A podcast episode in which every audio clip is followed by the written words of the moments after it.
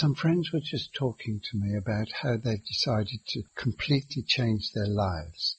They're moving out of focusing on the practical to taking care of the practical, but focusing more on what's it all about, which we'll call consciousness. And when they were talking, they said they've been reading a lot of books and doing some groups and intuition group and things, and things are starting to reveal to them. And the way they talk about it, it's as if they are gaining something. And the way I'm seeing it, the perspective I get, they're not gaining anything except gaining a realization of what they already have. So I'll try and explain that. It's not that we, we get anything. As we have a new level of consciousness, we start to realize what we already have. And that is when we start to see something that's no longer appropriate, there's a little gap. And in this gap, let's say a stillness and a dropping into something else. So the way I'm seeing it is we're not gaining anything. We're not learning anything new from the outside. We're dropping into deeper places within us. And this place is, I'm just about to say something. I think, oh, I've said this so often before, but I'm going to say it anyway. Try this sometime. Just sit somewhere a favorite place. It might be by the ocean, it might be out in the forest, it might be in bed. Sit somewhere where you're really comfortable. Sit still and you might find there's a tingling inside your body. A tingling.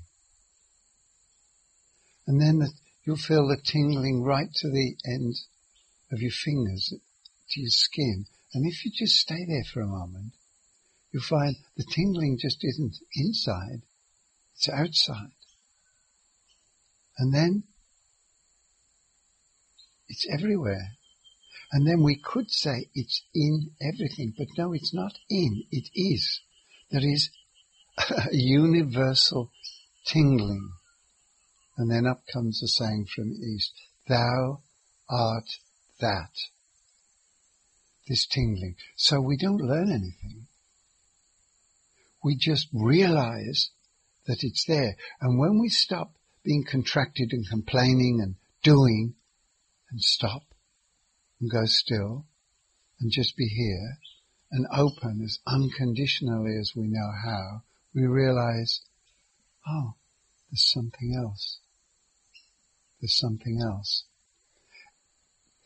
And then I'm just about to say this and I think, oh, that can be misinterpreted. We are not part of something. We are something. There is only one. And we are that one. Now I'm not saying that can be understood. It's not an understanding. It's a sense. Being still. Allowing that tingle. That dissolving. That melting And then let's say it's a sensation. Oneness, that, it.